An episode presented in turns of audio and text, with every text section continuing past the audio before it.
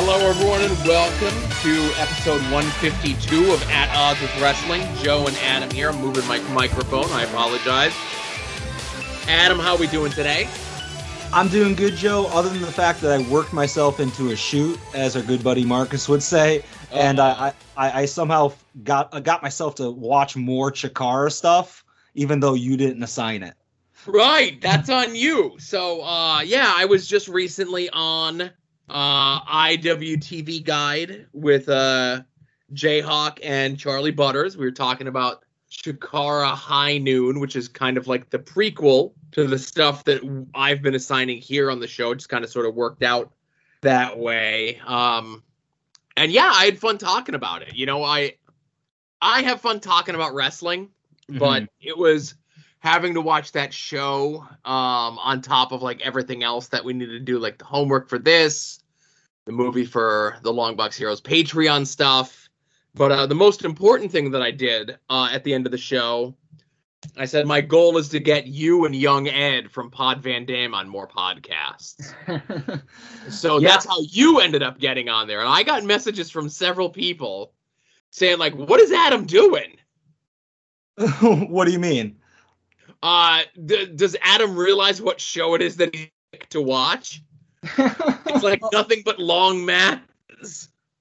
well, you know what? The reason why I picked this one, and uh, Charlie obviously invited me onto the show, and uh, he's like, "Hey, pick something out that's obviously on IWTV."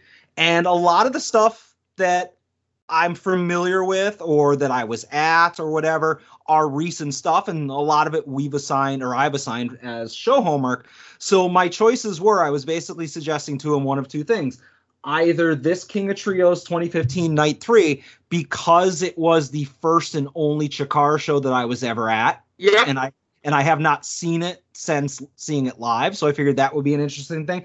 And the other thing I suggested was just to watch the Micro show so that we can dunk on my commentary. Ah, see, Butters, yeah. yeah, Butters being the nice guy was like, "Let's go with the Chikara show," and I said, "Oh, are you sure we're not going to have too much Chikara stuff? You know, having uh, both you on the show as well as me." But I get it. You know what? I, I don't remember much about this. I'm looking at the card, and I think I talked about this maybe directly to the boar. I, I didn't even know the boar was on this, and then I'm looking at the card now, and it's like he he uh, wrestled Heidi Lovelace. So I'm Yeah. like, it's all like stuff that meant nothing to me six years ago. But I'm like, now that I have, you know, the perspective that I have, me being like an indie wrestling expert now, um, I'm able to maybe give it a different thing. The only problem is, like, I listened to your appearance on the show on IWTV Guide, and you know, Jayhawk would be like, okay, and this match was so and so against so and so, and this guy went over because of this, and then you would give this 10 minute, 15 minute long story about the backstory and the ins and outs and where that angle came from. So when it comes to my appearance, it's going to be like Heidi Lovelace versus the boar. And I'll be like, yeah, the boar's tall. He's cool. you set the record for the longest episode. I might set the record for the shortest episode. We'll see. That's I, I think that's gonna have to be my like my nickname whenever I go on podcasts anymore. It's like Joe, it's the longest episode we've ever had because of you when you don't shut the hell up, you know? well, it didn't feel long, Joe. I'll tell you that. It was a good episode. Good appearance. thank you, thank you. I I lived it, so I'll never know, you know? Yeah, yeah. I'm not I'm not allowed to listen to podcasts that I appear on. I, I as well. I have adopted that mentality. I used to I used to make sure I'd listen to him a couple times just to bump those numbers, you know. But uh, Oh, okay. now I learned you can just click download and it does the same thing. right, exactly. Like I don't, uh, and again, this is terrible to say, but I don't care if nobody listens to this show. But as long as you just download it, that's really all I care about. That's not actually really all I care about. But again, let's just say on the air, that's all I care about. Yeah, that's your that's your kayfabe response. So what? Two weeks from now is when you're going to be on. Uh I bel let's see, it's the Monday the thirtieth. Yes, Okay. Monday the thirtieth. All So right, I'm looking forward to it. Uh, it's been, you know, typically more times than not, I don't watch those full shows after I'm part of them, and obviously my experience is going to be different than yours, Mm-hmm. um, because you're, uh, you know, there as a spectator, and more times than not, the shows that I'm picking, I was there as uh, a paid contributor in some way, shape, or form. You know. Yeah. But yeah, and I'm sure I'll say this during the podcast appearance, but I, I just remember the only notes that I got from Todd going into it is to say it's Leonard, not Joe. It's Leonard, not Joe. And I, I mumbled that mumbled that to myself the entire time walking into the venue. Uh, luckily, Leonard F. Carson got hit by a bus, so it's okay. it was for the best. And now, At Odds with Wrestling presents This Day in Wrestling History. Okay, so we got a big This Day in Wrestling History. Uh, we are in SummerSlam season, or the SummerSlam season, as a, a great man would say. Mhm. So I love it when we got multiple events of the same thing all that lined up on the same day. Uh, because on this day in wrestling history, in 2001, uh, World Wrestling Entertainment presented SummerSlam from San Jose, California. This was in the the shank of the World Wrestling Entertainment against the Alliance storyline. Oh, Uh, Edge taking on Lance Storm for the Intercontinental title. Uh, WCW Cruiserweight Champion X Pac taking on World Wrestling Entertainment Light Heavyweight Champion Tajiri. Uh, RVD versus Jeff Hardy in a hardcore title ladder match. Uh, WCW Tag Team Champions Undertaker and Kane took on Diamond Dallas Page and Kanyon in a steel cage match uh, Kurt Angle versus Stone Cold for the World Wrestling Entertainment title, and The Rock versus Booker T for the WCW title. I'm looking at this right now, and it's like almost every match on there was a title match. You had, uh, I guess, the dark match with the women, and then the Dudleys and Test versus APA and Spike Dudley. But there's a lot of belts to defend back then. I like it. Right. Um. Well, I did skip over Jericho versus Rhino because I do remember from. So this is when Jericho was in the height of his "I'm going to slut shame Stephanie McMahon at every chance I can" in character. Uh, but Jericho had like at least three spectacular botches in this. Um, and this is a lot of times where we would joke around that the ropes were covered in butter whenever Jericho would come out because he'd always go for something, just slip and bumblefuck all over the place. Luckily, he's the polished worker that we see before us today. You not a. Uh, there you go. Yeah. he got all those kinks out of the way now so that he's uh, just flawless nowadays. That's right. yeah. Uh, now, uh, if we go to uh, 2012, uh, this day in wrestling history, World Wrestling Entertainment presented the SummerSlam from Los Angeles, California. Uh, this, we saw Chris Jericho take on Dolph Ziggler, The Miz versus Rey Mysterio for the Intercontinental title, Sheamus versus Alberto Del Rio for the World Heavyweight title, uh, Kofi Kingston and R Truth versus the Primetime Players for the tag titles. CM Punk versus Big Show versus John Cena for the WWE title, and the main event was Brock Lesnar versus Triple H in a no disqualification match. Hmm. Not so much appealing in this one, I don't think. Well, when I run down the card, I always skip a match, and that's one of the more important matches. So this match was Daniel Bryan versus Kane. Okay. This, this was at the height of uh, the yes stuff, the anger management stuff, and this was supposed to be the build to have the Charlie Sheen appearance The with the Daniel Bryan Kane stuff. If you remember that stuff from TV, it was supposed to lead to like a match or like a confrontation or something with Charlie Sheen being at this SummerSlam. And I know you're surprised by this, Adam, but Charlie Sheen is a little bit unreliable. this is the first I'm hearing about this. Like, obviously, I remember the angle, but I didn't know Charlie Sheen was supposed to be involved. They did they did like promos back and forth on Raw for like two weeks. Hmm. Where like Charlie Sheen was like via picture in picture, like yelling at Daniel Bryan.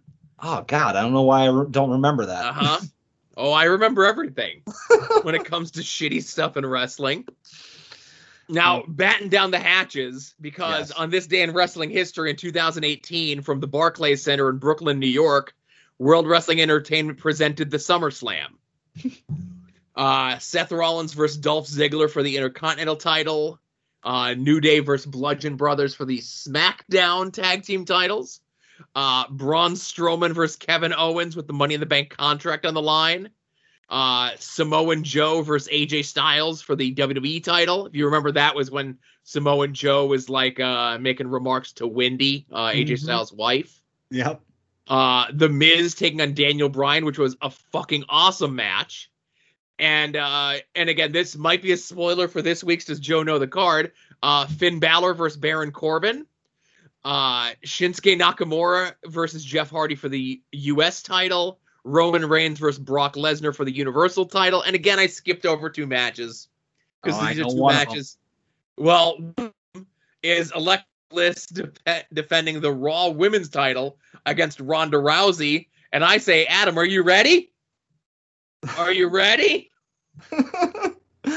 Goddamn Ronda Rousey took a year away from my girl's career. It's not fair. Ugh. Listen, when this match got announced, I'm like, oh boy, this is a very, this is a very uneven match. Ronda Rousey and her hurdy offense. Oh, I, you could say that this was the beginning of the fiendification of Alexa Bliss. oh, you know what? I like that. You know that lore there. That like something happened during that. That way you can bring back if they do bring back Ronda Rousey. And I, I don't want to speak that into existence, but I think I just did. You know they can say that when Ronda Rousey carelessly threw Alexa Bliss around with no regard for her safety, that's when like the evil was unlocked in her. That's right. And uh, for the SmackDown Women's Championship, uh, champion Carmella in a triple threat match took on Charlotte Flair and Becky Lynch. And uh, this was the Becky Lynch heel turn. And we all remember that very successful heel turn that Becky Lynch had. Yep, most vicious heel, most hated and reviled heel. I'm I'm so glad that that stuck for a long, long time. And again, this is one of those other ones where I forget why it popped up in my timeline, but somebody posted like the like the as they actually aired um Becky promos from Raw and SmackDown following uh this or no it would have been SmackDown because this is when like everything was split up or whatever it was. Mm-hmm. So Becky turns heel on Charlotte, and the crowd like pops like crazy. And then on SmackDown, Becky does like a video promo on Charlotte while Charlotte's in the ring. And like she's like, all these people, none of you people were uh, with me, and like the entire crowd is chanting, "No, we weren't. No, we like yeah, or yes, we were. Yes, we were." Then she comes out, and her and Charlotte get into it, and like Charlotte's just being booed unmercifully this entire time. And thankfully, like WWE leaned into it because they made a superstar. Imagine if WWE uh characteristically dug in their heels and they're like, nope, she's a heel. We're just gonna keep going as such. And uh like I said, it and just that was three years ago. That feels like it was a lifetime ago. Yeah, and we might not. Obviously, there was women in the main event for NXT shows prior to that, but you know, we probably would have never had women main eventing WrestleMania or really any other paper, any big pay per view. You know, if it wasn't for them embracing that, you know, that turn by Becky Lynch. You know. Well, uh so the plan was, you know, obviously this was the build the the initial plan was supposed to be Ronda versus Charlotte as uh, like as a WrestleMania match, but Ronda wasn't over as much as they thought she would be, and Charlotte wasn't over in the way that they wanted to. And you're right, if Becky doesn't get over in the way that she does, like that match, uh Charlotte versus Ronda Rousey would have been like fourth down on the card at WrestleMania. Yeah. And uh, they should thank Becky Lynch every day that they got a WrestleMania main event payoff. well, thank God Becky Lynch like did that run in at the end of uh, Rampage this week. You know. Mhm. Mm. No, and it- see, I saw a bunch of people saying online that like it was done in a way to make people think that it was Becky Lynch. Uh, I'd like to think that the fine, upstanding company, All Elite Wrestling, uh, wouldn't try to pull such shenanigans and do a bait and switch on their loyal fan base. Never, never. Especially not on on Rampage that week or any other week. Right, or any other week, really. Yes. Um so that's uh this day in wrestling history. Like I said, I love when a bunch of like events, like all WrestleManias are on a certain day that we cover.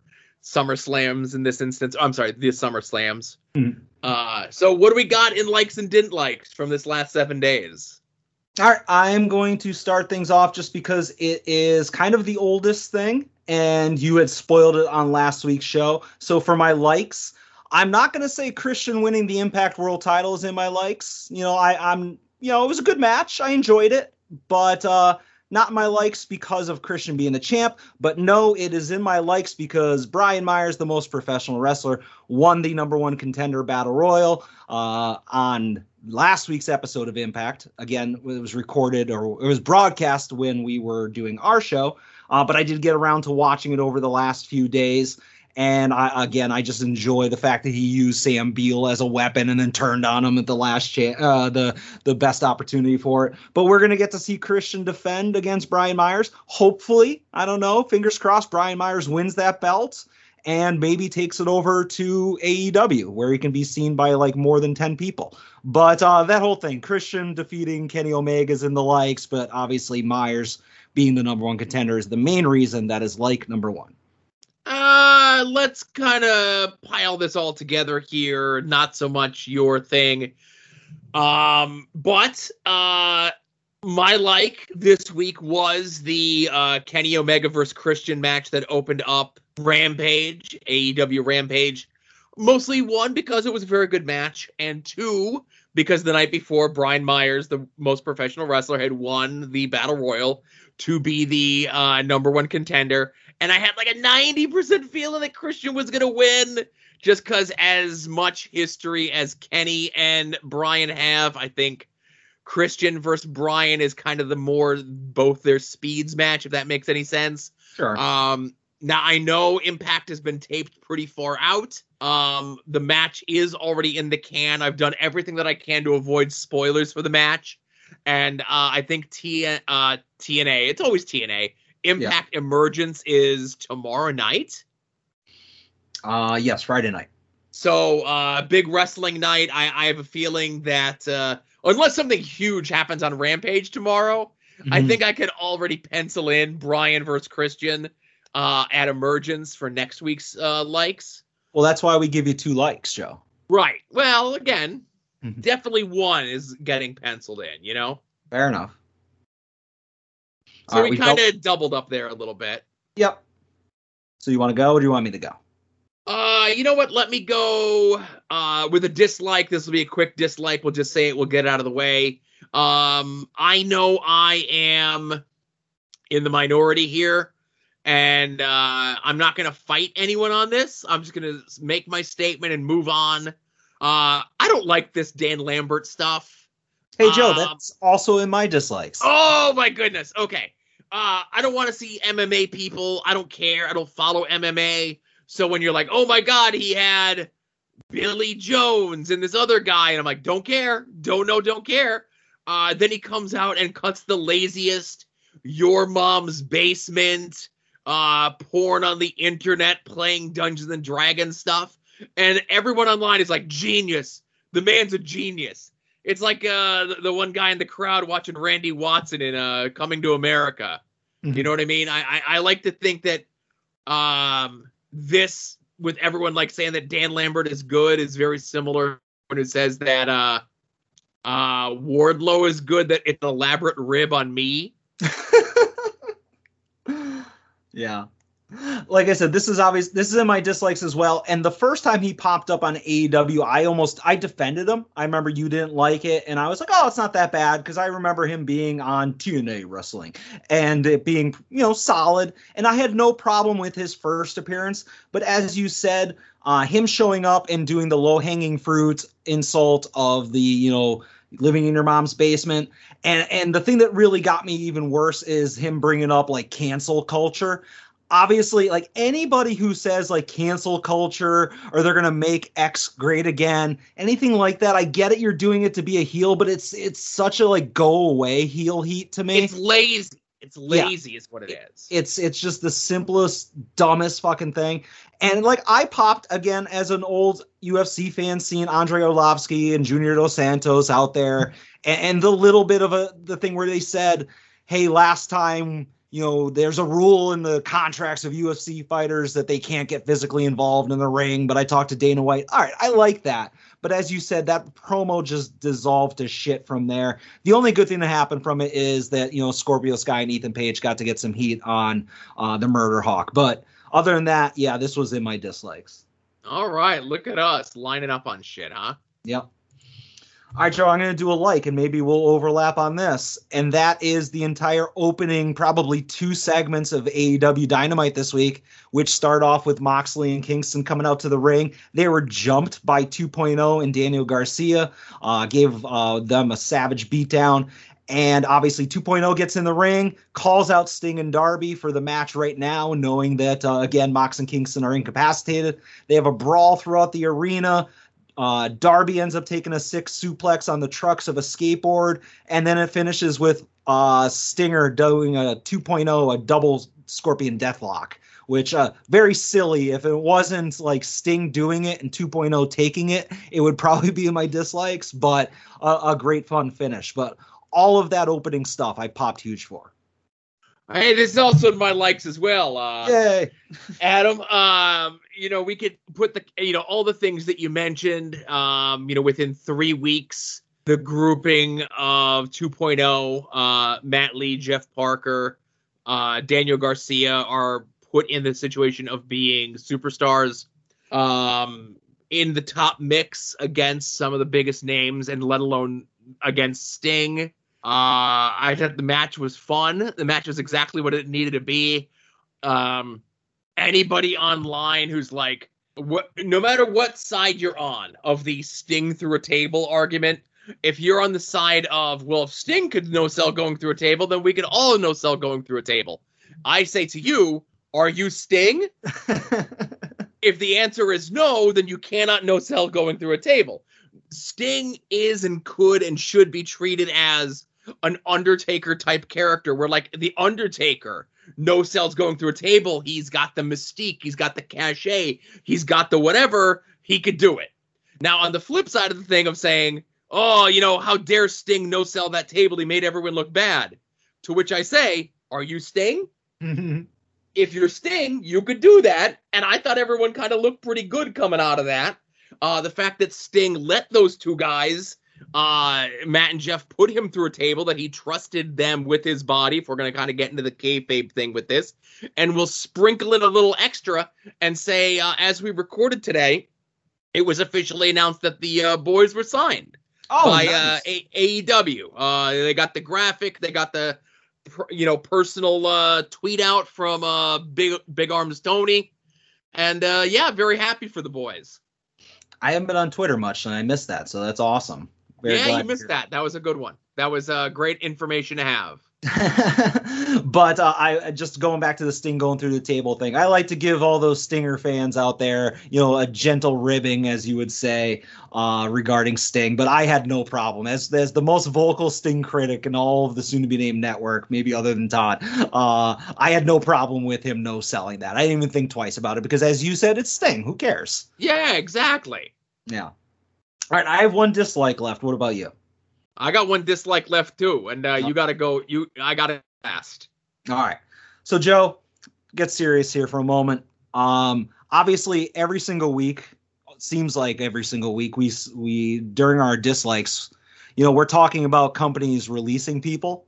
You know, whether it be Bray Wyatt or Bronson Reed or the Iconics. It always seems like we're like late to the punch because it always happens on Fridays after we record. So, you know, you get that late breaking news on Final Wrestling Place or whatever. But the releases just won't stop, Joe.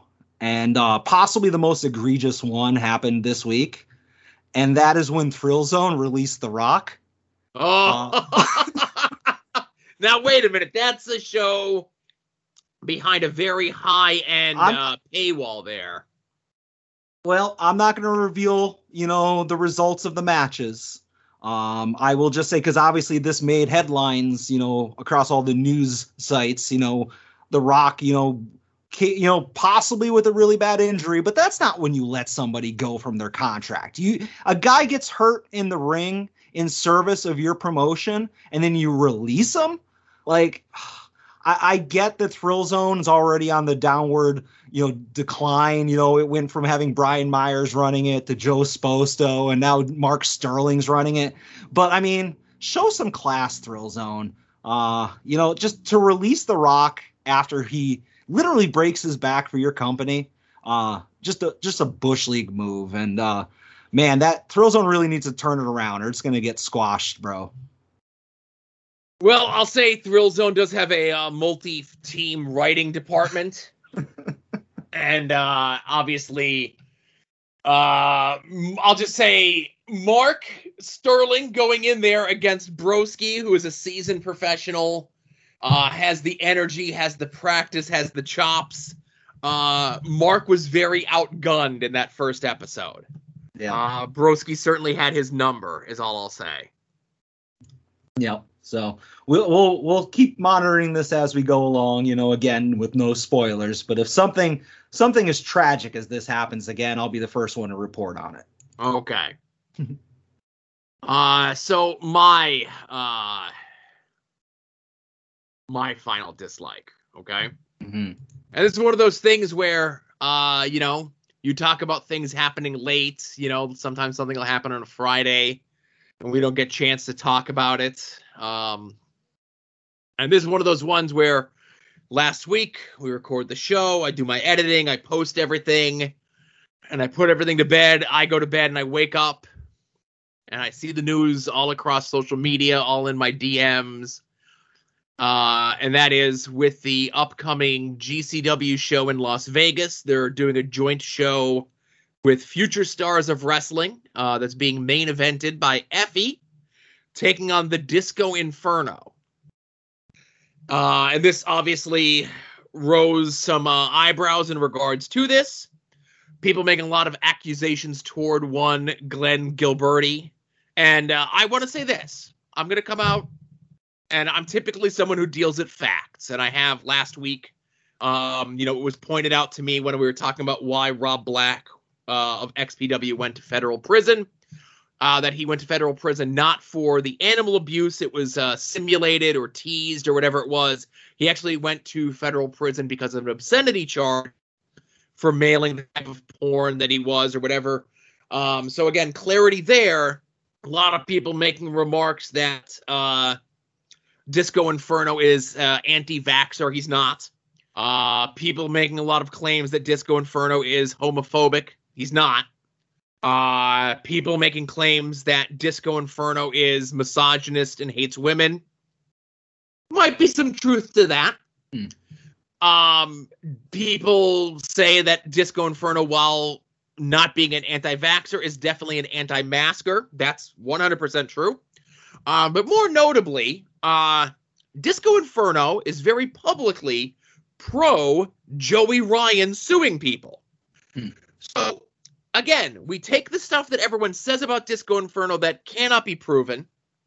We throw all that out the window and we take the one thing that 100% can be proven, which he tweeted in support of Joey Ryan and his lawsuit against the people that he abused, uh, took advantage of. And again, Joey Ryan will continue to say there were no criminal charges uh, uh, pressed against him. And that is true because in situations of forced sexual conduct in many cases, women are very afraid to tell people, let alone the authorities, in the event of not being believed, which we've been dealing with with the speaking out movement over the last 17 to 18 months. Now, I feel as though it might be uncomfortable in that GCW locker room when Disco Inferno, who very publicly said all these things that Joey Ryan was in the right to be suing these women, making these accusations against him, It'd be a shame if someone was in that locker room and on that show that made those claims against Joey Ryan and was sued by Joey Ryan. I know if I was that person, I'd probably want to claw that person's eyes out Hmm. who said those things, who supported my abuser in his lawsuit against me. Um, so this is poor. And then on top of that, uh, there were people who knew who know better, whether it be fans or people in the wrestling business, uh, who were tweeting out that like this is gonna be like some sort of shoot match, where like Effy's gonna shoot on Disco Inferno, known shooter Effy. is gonna shoot on Disco Inferno, who uh, I saw like fans saying like, "Oh man, that Effy match with Disco is gonna be so good." You don't you don't remember Disco was such a great bump and feed heel back in the day. Okay, so first of all, back in the day, Disco Inferno was on national television from 1995 to 2001, which means if he was on national TV for that time, he's probably six foot three, six foot four, and probably today weighs 250 pounds. He's a bouncer at a strip club. And bump and feed, he's going to take less bumps in that match than Luke Gallows does on an average Tuesday night or whatever night it is that they record, whatever the hell that it does. So Yeah. I think it's dishonest and and poor form of GCW to book someone who supported uh, Joey Ryan publicly, especially when at least one person on your regular roster was one of the people that were sued by Joey Ryan, and you look the other way. And hey, listen, maybe this person is also looking the other way, and maybe she's okay with being in the room with this. And then I'm not going to take those statements back because I don't know if you publicly support Joey Ryan, you're probably a piece of shit. Um, and then fans and wrestlers saying that this is going to be a shoot somehow. Uh, that's disingenuous and dishonest, which again, I should not be surprised when it comes to the world of professional wrestling. And the people that do look into these sort of things and have access to information like this, who just turned a blind eye to it and said nothing. And when all this came out, I said, people will forget about this by the weekend. Something else will happen and everyone will move on. I don't know. I didn't forget about it. I still think it's pretty shitty. And I hope that I hope uh the payday that Effy gets for working with Disco Inferno is worth this sort of grief. And this I don't know if this is GCW thinking that like, oh, we're gonna get another broski thing out of this, right? Mhm. Disco Inferno and Broski ain't the same person. They ain't cut from the same cloth. Disco Inferno is a is a dishonest grifter. Uh Broski's uh, a grifter who'll work with you. He'll play within the in the in the boundaries of it. And I will say Broski on the podcast this week popped me huge when uh, he says that Brett from GCW asked him to do something and Broski replied, "That doesn't work for me, brother." yeah, obviously, I agree with everything you said there. A- And the thing that just boggles my mind is like, is Disco Inferno bumping those numbers? Is he putting butts in the seats enough to warrant any of this blowback? No, of course not. Like, you could have replaced him with literally anybody on the indie scenes and not had any of this negative press sent your direction. So, uh, obviously, if anybody organ in that organization has any brain, you know, they would just be like, "Oops, sorry, we've uh, revoked this booking and put anybody in that other spot, you know, to go against Effy." It's not a hard thing to do. Apparently, it is. Uh, they they want you know they were worried if they they knock Disco off of the card, you know, all those people looking for refunds is what you know Lauderdale's worried about. Yeah, I'm sure that's what it is. All right, Joe. Well, speaking of you know upcoming shows and a terrible segue, did you know that there are pay per views, two of them this weekend? Two. Is Sami Zayn's kicking down to the ring? Is Kofi Kingston doing his thing? Ruby Riott on the show? Will Daniel Bryan shout no, no, no? Is it the big dog's yard? Let's find out. Does Joe know the card? That's right. According to Wikipedia, the most trusted source of all wrestling information, there are two pay per views this weekend SummerSlam, the SummerSlam, and Right. NXT TakeOver 36. And Joe, much to my surprise last week when I first looked into this, SummerSlam is on Saturday. So we're going to go ahead and do that one first. Wikipedia says that there are 10, God help us, matches announced for this show. And that's not even whatever they throw together tomorrow night. Ten matches, right? Yep. Okay. Okay. I think I could get them. All right. All right. Um, I need a piece of paper to write stuff down. Uh, hang on. I apologize. Okay.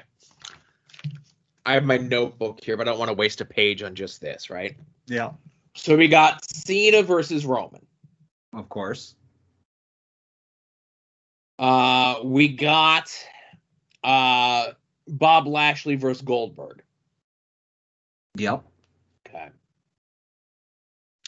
We have Sasha versus uh, uh, Bianca Belair. Yep. Corbin versus Finn Balor. Uh, I'm just looking at this list here. That is not one of the 10 Hmm. announced on Wikipedia. Okay. I could have swore they announced that on TV, but obviously I could very much be wrong, you know? Again, Wikipedia doesn't get anything wrong. That's true. That's true. Um, so of course we have uh Eva Marie versus uh, Alexa Bliss in the work rate match of the evening. yep, yep. Right, right. Uh You got four. I said I think I could get them. Okay. Uh we got for the Raw women's title, we got Nikki versus Charlotte versus uh uh Rhea Ripley. yep, that's five. Okay. Raw tag team titles.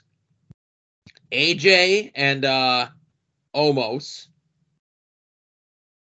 taking on Orton and uh Riddle. Yep. Okay. Uh we have the Usos versus the Mysterio boys. Yep, that's seven. Okay. And I think that's gonna be it. All right, you are missing three matches. They are all singles men's matches. Okay. Don't help. you have Edge versus Seth Rollins. Edge versus Seth Rollins. Jesus Christ. You know, just a couple up and coming upstarts. You know, Yeah, sure. You know, it might be the pre-show. Who knows? Uh, you have Drew McIntyre versus Jinder Mahal. Uh-huh, okay. and lastly, you have Sheamus defending United States title against DJ's favorite wrestler, Damian Priest. I feel okay in forgetting about those matches. All right. Well, I mean, it was a big card, you know. yeah, yeah. Loaded, but uh, that one kind of kicked your butt. You got seven out of ten. So let's switch over to NXT Takeover, and as is always the case, we have just five matches announced. Okay. So we have Cole versus O'Reilly, two out of three falls. And what are the falls stipulations? Okay. One is a regular match. yep. Uh, the other is a no holds barred street fighty sort of thing. yep. And then, if need be, wink, a third one. It's going to be uh, uh, a cage match. This is correct. Okay. Uh, then we have uh, for the NXT UK title, which I just found out was a thing the other day. Uh, Walter taking on Dragunov, Yeah. Ilya Dragunov to be exact. Yes, and, and NXT tells me that he's really good, so I have to believe them. Right. Uh, we then have Samoan Joe versus uh, Raw superstar Karrion Kross. Uh, we have uh, uh, Cameron Grimes taking on the Million Dollar Champion and Pride of Hagerstown, Maryland. Uh, LA Knight. If uh, uh, Cameron Grimes wins, he gets the uh, the Million Dollar title. If LA Knight wins, uh, then Ted DiBiase now has to be LA Knight's butler. And for the NXT Ladies title, Raquel Gonzalez taking on Dakota Kai. All right, there you go. Perfect five for five on NXT. Uh yeah, see NXT is a, a little bit easier, a little bit more fun of a show to talk about, you know? Yeah. All right, we'll work our way back real quick. We'll start with NXT. Do you see any title changes? Uh okay. So here are my NXT predictions. Uh n- no no change on uh the women's title. Uh Cameron Grimes wins the million dollar title. Mm, Uh NXT title Walter wins. Uh Riley Cole. Uh I would have O'Reilly win two falls to nothing, but that's just me. Mhm. since Cole's going off to the main roster. And I would have uh, Samoan Joe win the uh, NXT title. Okay. Um, pretty much in agreement, though. I could see Dakota Kai winning the NXT Women's Title, just because, as, as said in many other places other than here, Raquel Gonzalez isn't exactly the workhorse to elevate all of her challengers. You know. Uh, well, so again, I'm taking into consideration that it's been Dakota who's been going up to do dark matches at World Wrestling Entertainment and not Raquel. Yeah. Well, people that get called up to do dark matches sometimes aren't even with the company a week later, so you never That's know. True. Yeah. All right, going back to SummerSlam, uh, obviously a lot to pick from, but maybe just you know some of the big predictions. Obviously, Okay. we're in agreement. Uh, if Cena wins, the WWE is allergic to making money. That's my my mindset. You cannot take it off of the the ooh ah man at this point. That's true. Uh, so yeah, Roman wins. Uh, I can't see Goldberg winning. Um, I could see them putting the belt back on Charlotte. I could see them putting the SmackDown belt back on uh Sasha Banks, and that's really it. Uh, nothing else is like like this is like if it wasn't for Dan Lambert on Impact or Impact on Dynamite last night, one of my dislikes was how lame this SummerSlam build is and like how I don't care about the card at all. Yeah. I, I, I'll watch. I mean, I'm gonna pick and choose from here and there, but you know, other than the you know John Cena versus Roman Reigns, there's not a lot of things in there that I care about. You know. Yeah, it's a it's a it's a pretty much a one match card for me. Yeah. All right, Joe. Well, enough of this wrestling that doesn't matter. Did you watch your homework? Homework.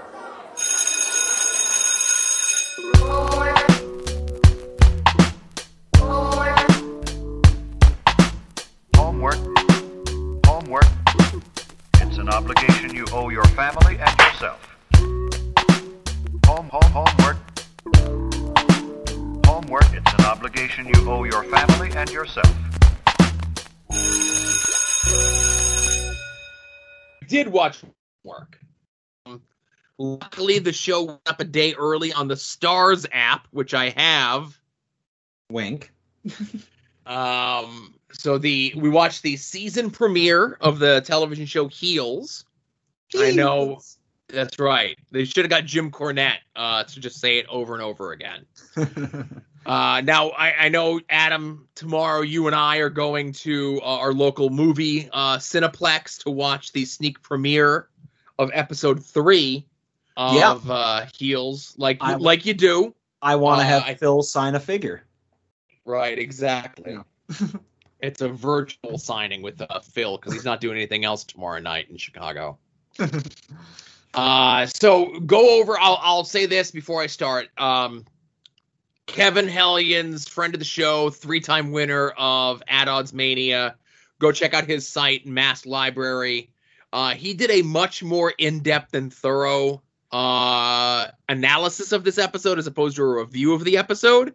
Mhm. And I will only say this from reading that, I could tell that Kevin watches a lot of TV, like a lot of like, you know, your normal programming, whereas I don't outside of like the CW DC shows. Um, so it's a show about indie wrestling.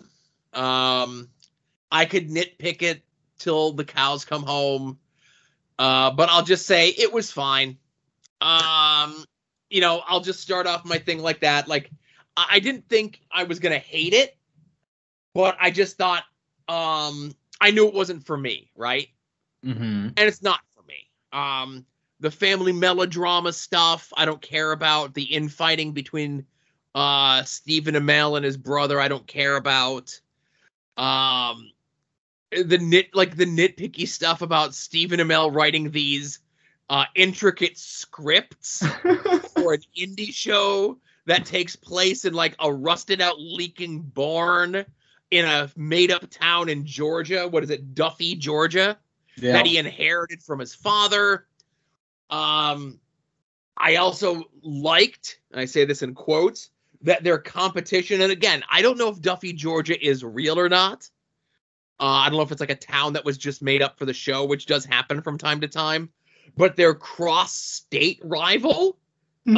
uh, Gully, for rival Restopia, which just used clips from 2005 TNA as their promotion was very odd. Um, you know, I don't know. That was just like that stuck out like a sore thumb to me. Um, I will say the end of the show did surprise me. The through line of the episode, spoilers everyone for the first episode of Heels. Uh, yeah, if, you don't want it spoiled, pause the podcast, Yeah. watch it, and then come back. pause the show now. Um, but uh, I really uh was intrigued to see which way uh Stephen Amell's character was going to go. Jack Spade.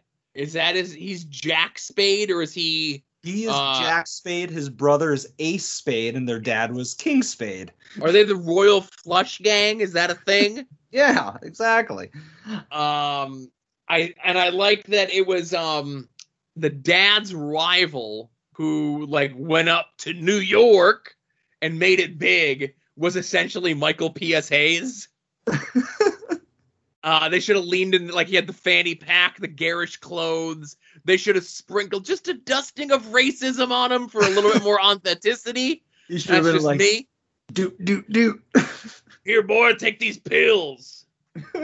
I don't say doot doot doot doot doot doot.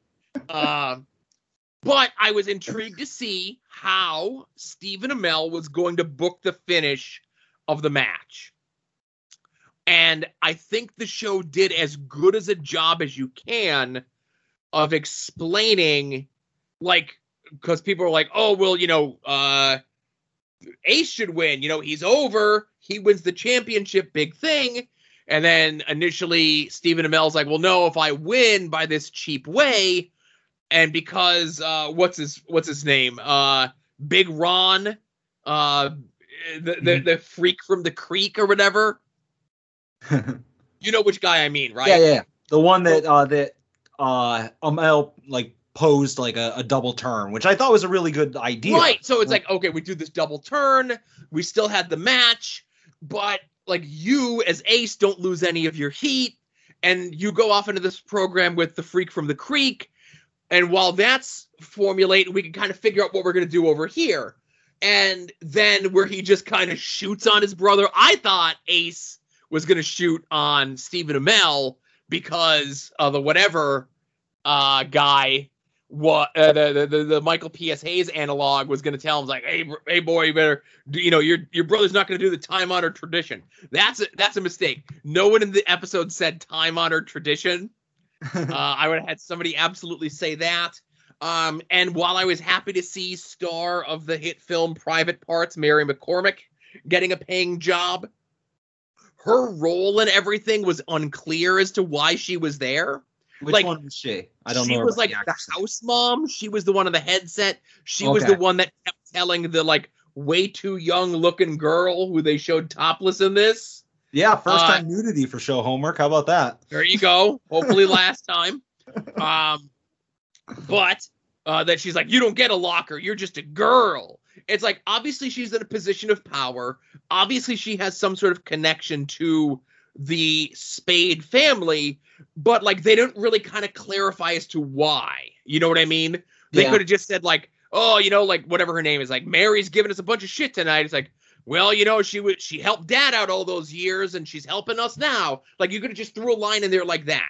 So Yeah. it's it was just weird for someone to have so much power and them not like and not have a connection to like the family or something without them telling us. And again, nitpick.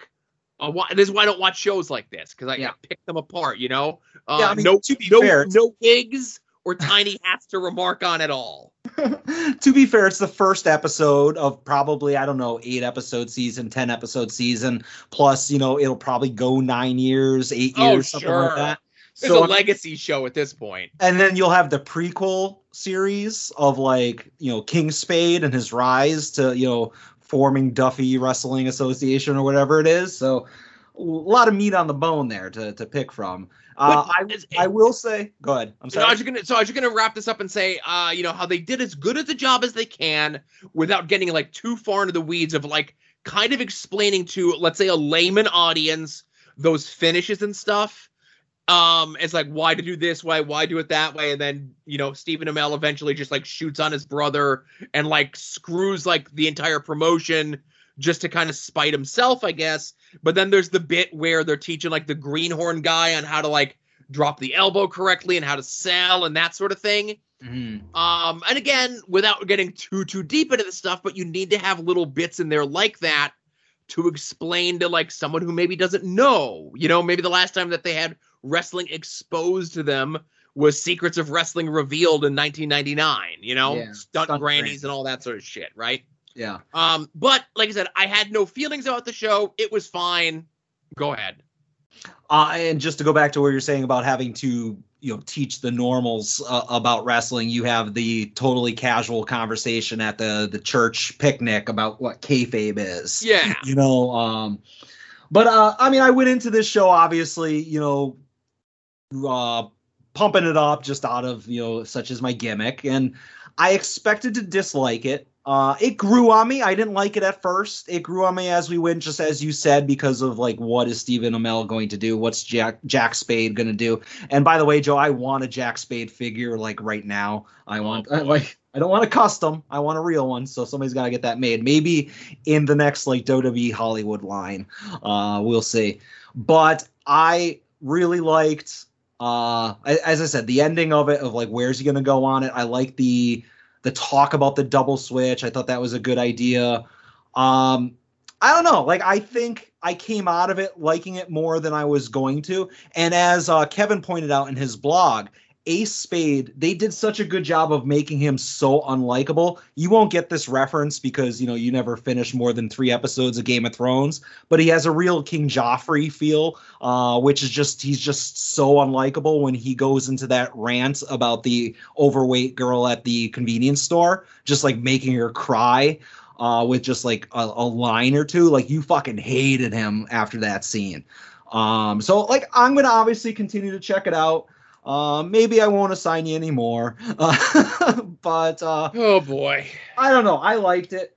And Joe, uh, obviously you saw this coming, but every once in a while I get an idea for a show image, and sometimes I just know that I'm not going to be capable of executing what's in my mind. So in those scenarios, I reach out to friend of the show, Derek, and I say, Derek, I need you to make this happen. So Derek whipped together a show image for us this week, which you are now seeing for the first time. It is coming over to your cell phone right now. And let me know when you got that.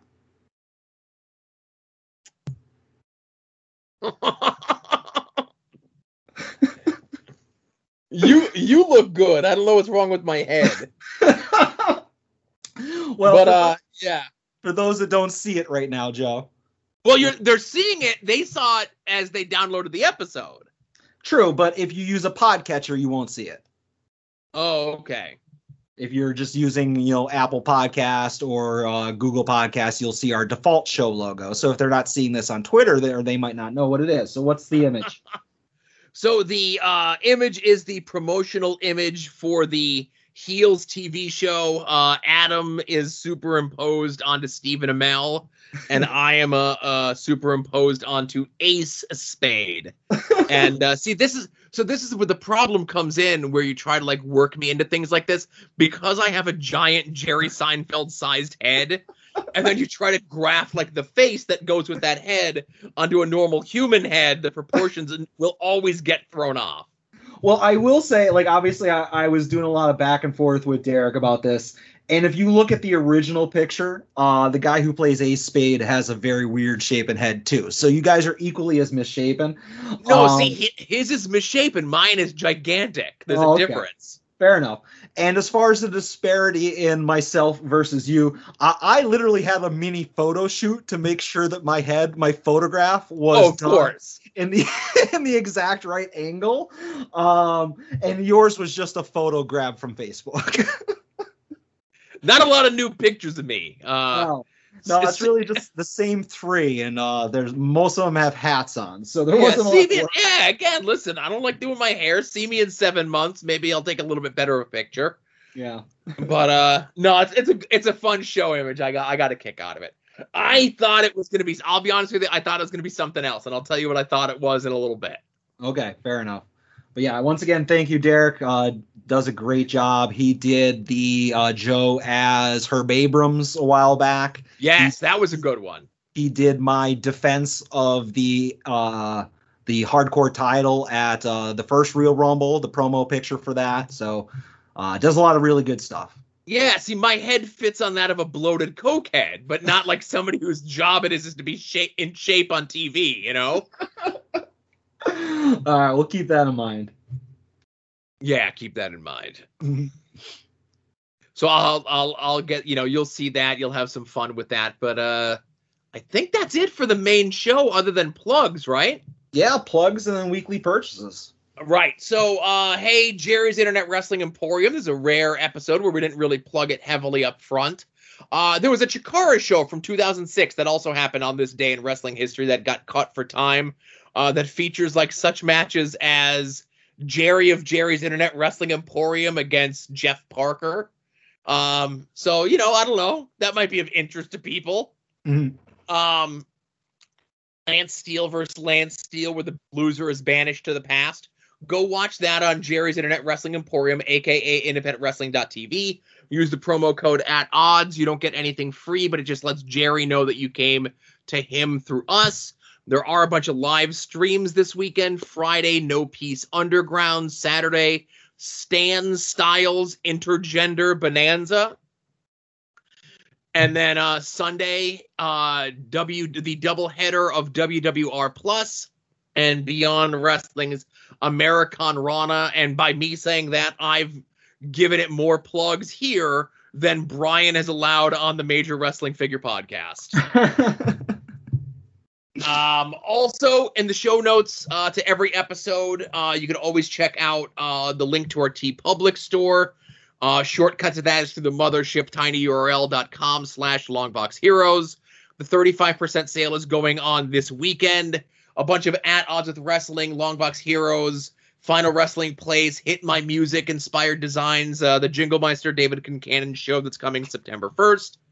Uh, all of those designs you can get on everything from cell phone covers to notebooks, everything in between. 35% off this weekend, and any and all of the purchases that you'd need to make uh, at Amazon, do so through our specified affiliate link, which is in the show notes to every single one of the episodes. Uh, they, Amazon, call it an advertising fee. I call it the thing that makes Adam happy at the end of the month when he gets his cut of the fucking money. Yeah. yeah. And uh, what uh, you're going to mention a bunch of podcasts? Uh, yeah, let's yeah. let's let's mention a bunch of podcasts, uh, many of which we've already mentioned. But you know what? They get two this week, and that Two. two, two for the price of one. So nobody has to pad the lope this week. Just the standard payola will be good enough. And those podcasts are Longbox Heroes, Porch Talk, We Need Wrestling, Final Wrestling Place, Wrestling Cheers, Between the Sheets, the House Show podcast. Is that ever coming back? I don't know. Viewer's Choice, Pod Van Dam, Hellions Talk, Talks. Is that ever coming back? I don't know. The A Show. Is that ever coming back? I don't know. Hit My Music. That might be coming soon. Uh, and as we mentioned at the very, very, very top of the show, check out Joe's appearance on IWTV Guide, and then check out my appearance that records later in the month. Yeah, those are all podcasts that you can check out. Yeah. That's And, all we uh, got until and- we get to. Yep, and obviously, if any of us show up on any other podcasts, you could always find those over at soon to be named network.com, soon to be named network.tumblr.com. Yep. All right, Joe. Weekly purchases. So, uh, okay, so I'll go- just say this and I'll let you go. Um, Okay. I thought so. I have no weekly purchases. I bought nothing. Uh, unless you, you know what? Okay, I'll get my one purchase out of the way. my kid needed a new charger for his tablet.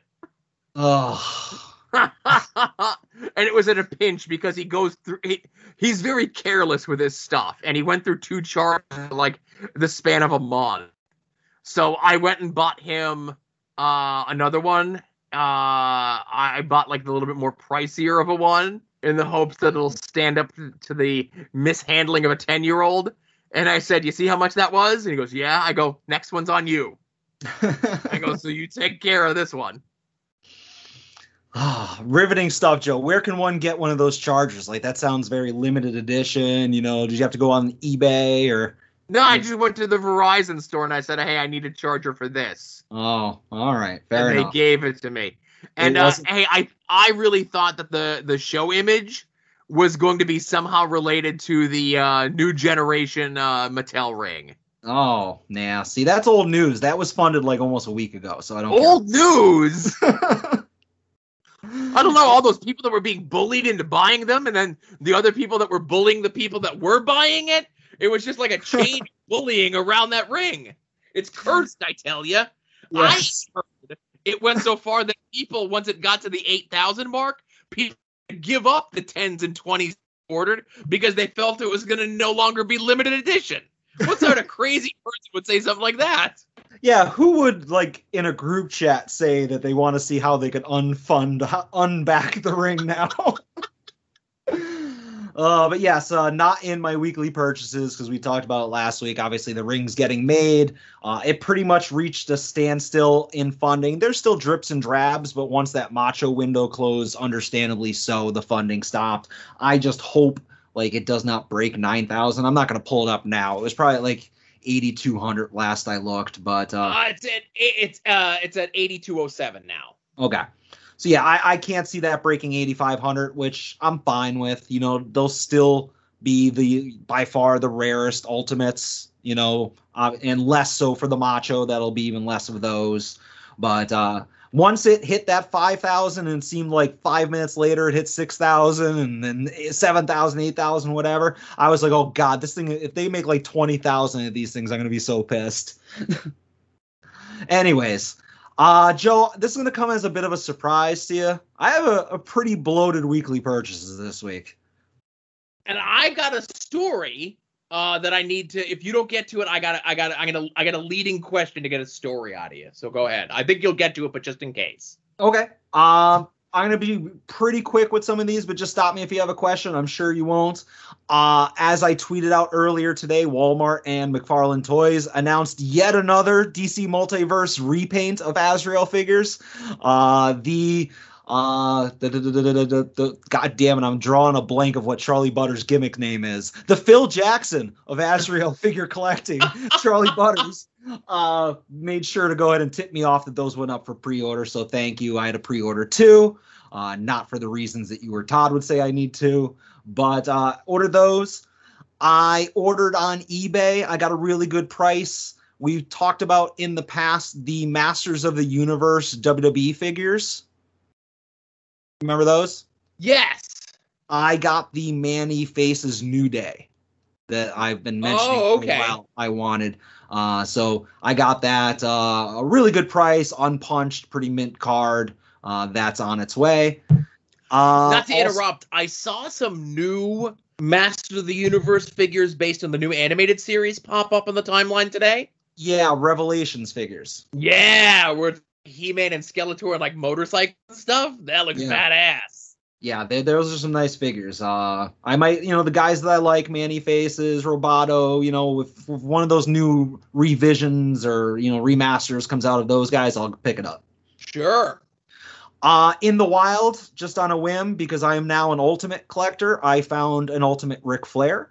So I grabbed that, uh, and it's funny because I bought it, and then I saw he was trending on Twitter, and I was like, "Oh no, he died!" And that wasn't why he was trending, but uh, that's about it. He was- Uh, He was checking that woman for cervical cancer. yeah, yeah, that's all it was. I liked his response where he was like, "Ric Flair doesn't ride on any trains." Woo! Oh, Uh. Yeah.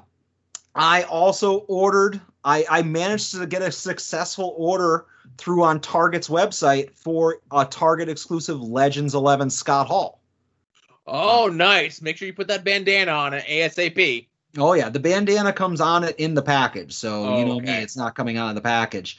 Uh, but yeah, I just, you know, maybe once every hour or so, every two hours, if I'm bored, I'm on my phone. I try to make it a point to check Target's website to see if like the Bam Bam or the Macho or the Scott Hall pops up. And the Scott Hall did. So I was able to grab one, you know, not too bad.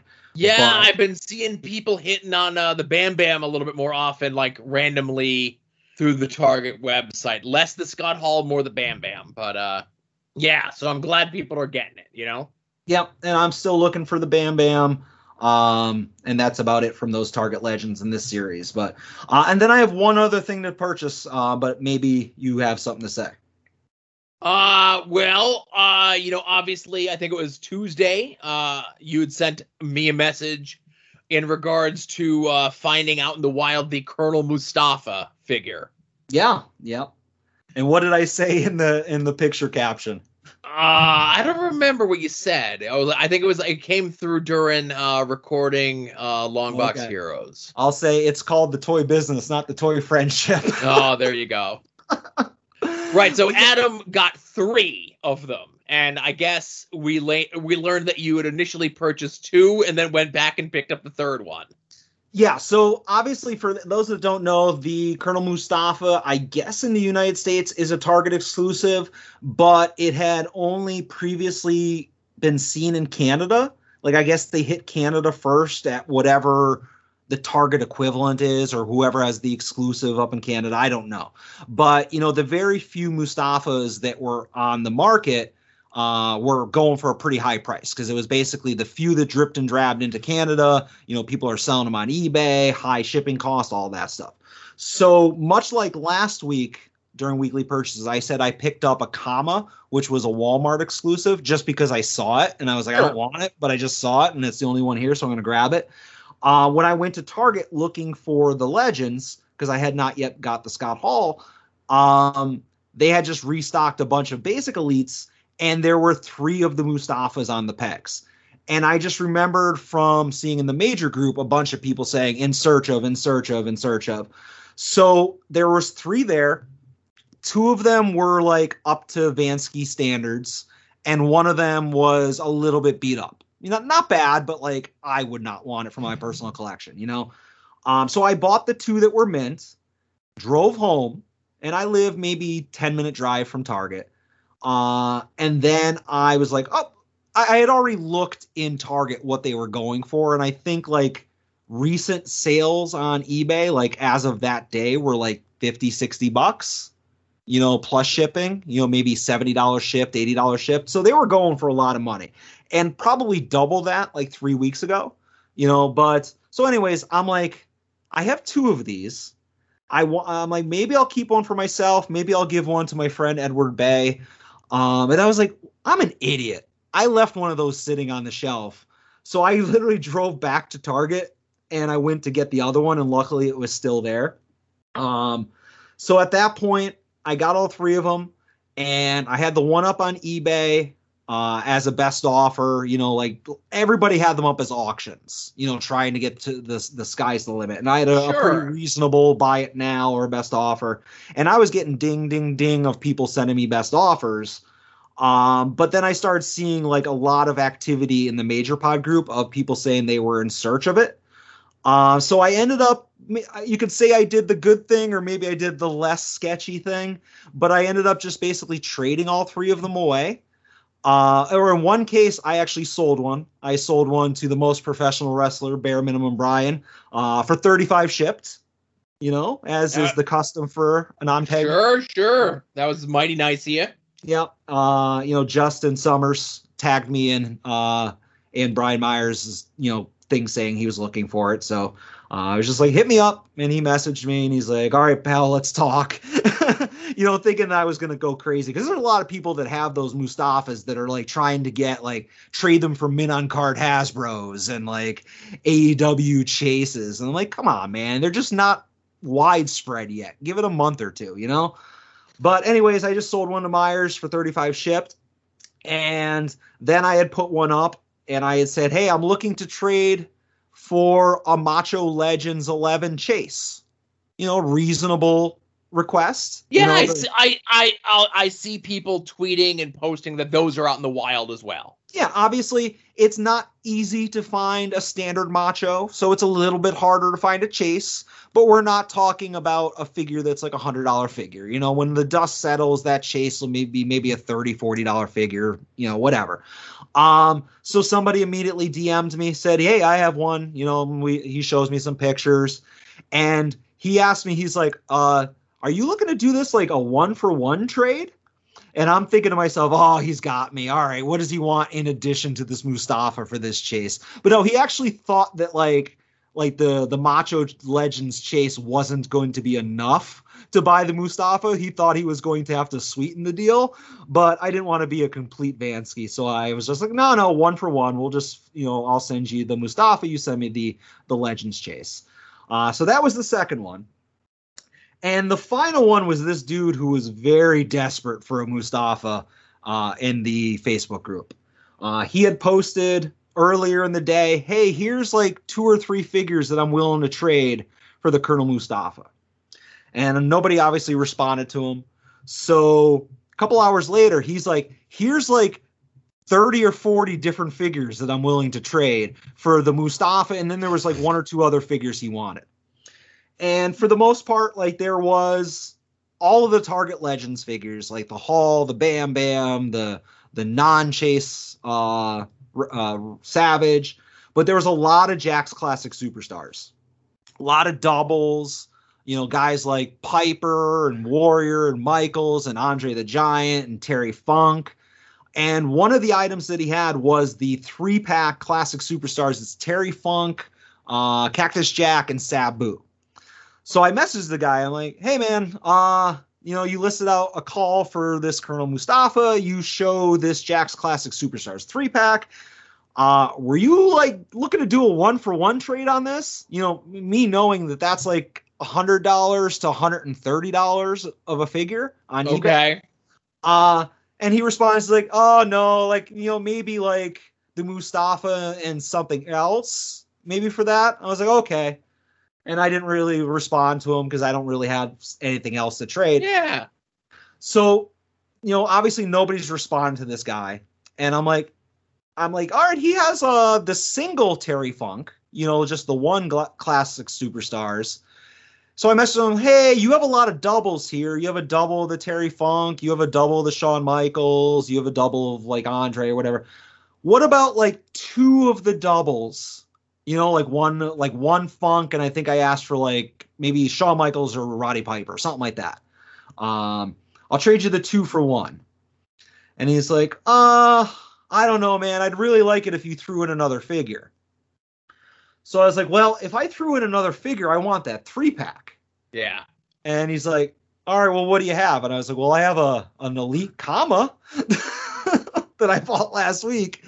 So we ended up doing the elite Colonel Mustafa and the elite comma for that Jakks Classic Superstars, Terry Funk, uh, Cactus Jack, and Sabu three pack. So basically, I traded $35 worth of uh, elites for $120 worth of Jakks Classic Superstars. So, So you're uh, gonna, you're gonna pop that Jakks Classic Superstars open, give uh, DJ the uh, Terry Funk, give me the Cactus Jack, and throw the Sabu away, or what, what's up? ah, don't ruin my Christmas presents for everybody. but you know what? Funny story. I had said to DJ and Brett when we were driving the GCW, as much as I like ragging on Terry Funk, I, I have nothing of him. I don't have any figures. I don't have any like autographs, and eh, you might want to get some autographs soon. You know, like that's. I- I'm not buying it to flip it, but I just want to buy. I wanted something Terry Funk because you know it might be harder to get. You know, if the nostalgia bug kicks in. You know, God well, forbid. you know, the Chainsaw Charlie is in the lineup for a couple of lines of the Elite down the road here.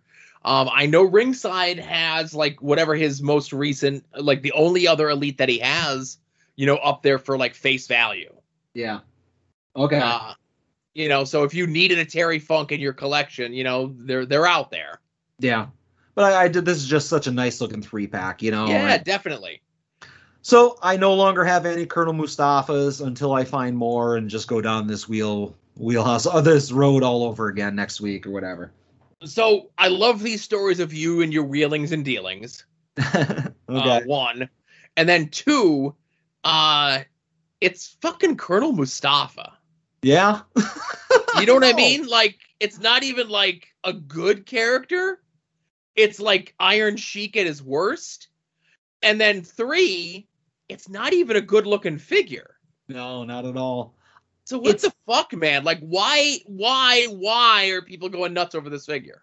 It's perceived scarcity. You know, it's like, hey, I know they exist because I've seen them on eBay or I've seen them in the Major Pod group, but I haven't seen it at a store. Therefore, I'll never see it at a store. So I need to go crazy for it, you know? And, you know, some store exclusives are harder to find than others, but, you know, it's like I said before, it's not an AEW chase. You know, it's not going to be this $300, $400 figure. You know, the ceiling on this is like 30, 40 bucks you know, eventually everybody that wants one's going to have one. And then you're going to go to the store and it's going to be like the John Cena Legends figure that that is everywhere or the uh, Bobby the Brain Heenan Weasel suit. You know, I remember when I got that Weasel suit Heenan, I was like, holy shit, I had only heard about this and I finally found one. I grabbed it as fast as possible. And now you can like line your apartment walls with them, you know, if you go to your local Target. So uh, it's just perceived scarcity. You know, people think that they'll never get one and they're willing to overpay for it. You know. Well, I was at my local Target this past Saturday, and uh, a lot of basics. A lot of basics. Yeah. Did you get yourself a Chelsea basic? No, they're oh. not even that set. It was like maybe like two sets prior. Oh, poor Chelsea. All right. Poor Chelsea indeed. Um, but no, I, I just love hearing you getting so deep involved in Toy Boy doll safari culture. This is why I'm not built for this sort of thing. I'm the pre-order guy. I see it's available. I'll order it so I guarantee I get it. So I don't have to fight lines and make these, you know, backroom deals with shady characters in the hopes that I get my figure. And I know and the cactus is coming soon. The cactus is supposed to ship in August. And I've been seeing pictures, uh, people posting pictures like what the box and like Lucy, like what it all comes with. Yeah. And it comes with uh like the ECW like interview banner. Yeah, yeah. Um still not going to open it because Mint and Box to to take a phrase from uh Marcus over on uh Final Wrestling Place. Uh being a mint and box collector, you could always become a Lucy collector. But if you're a Lucy collector, you can't put them back in the box. Yeah, yeah, very good point he made and the, they've been making the boxes a lot cooler. Um, and even all the stuff that comes with Cactus, again, if I was a different person at a different time at a different whatever, I'd be like, no, I'll order two, one to open, one to whatever. Uh, but unless you're friends and family, like that, I know you and have known you for a very long time, I'll buy one of your figure under protest. uh, fr- friend and family, I'll open the second one, even though I know that maybe your cut of the deal uh, isn't as good as some other people's cut of the deal uh, but I'll still do it just to have the one Lucy, you know? Yeah. Um, and, and that's will, it. That's all your purchases. That's all the purchases for this week. But I will throw out the tease, Joe. Um, I recently, as as some people know, I hit the I hit the pay window, so I've been uh, negotiating some stuff behind closed doors, and uh, I think that next week's weekly purchases might not be a quantity thing, but it might be a quality thing. It might be some big boy purchases in next week's weekly purchases. So stay tuned. Now, am I going to have to now whatever the item is that you purchase this this quality item that you purchase, am I going to have to guess how many good sniffs are left in it or No, no, not nothing one of one. Nothing one not that big boy of a purchase, but just uh, okay. uh, you know, not we're not talking twenty dollar figs off the rack either. So how many Alexa Bliss cameos are you gonna buy? no, I'm waiting for somebody to buy that for my birthday. Uh-huh. if everybody that listens to this show just chips in like 50 cents, a dollar, I don't know. I don't know how many. I'm sure we have millions of listeners. So if everybody just chips in like a penny, we'd get there. I don't know. Mil- minimum millions, definitely. Yes. but no, we'll, we'll see what I uh, I am able to negotiate, uh, and we'll revisit this next week. Uh huh. That's all. I yeah, got. I think I think that's it. Yeah. All right, look at that. A, a, short show for us, I'd say. An extended weekly purchases just because Adam had his uh, Colonel Mustafa adventures. Mustafa opportunity. Mustafa opportunity, that's right. Uh, so uh, for Adam, this is Joe saying thank you very much for listening to episode 152 of At Odds with Wrestling.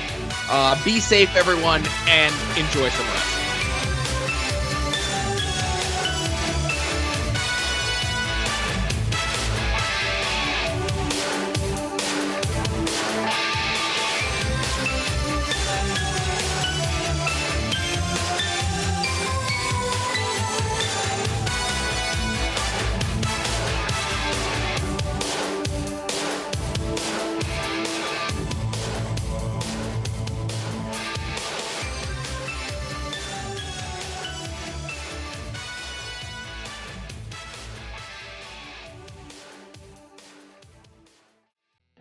Listening to the soon to be named network, the Lamborghini of podcast networks.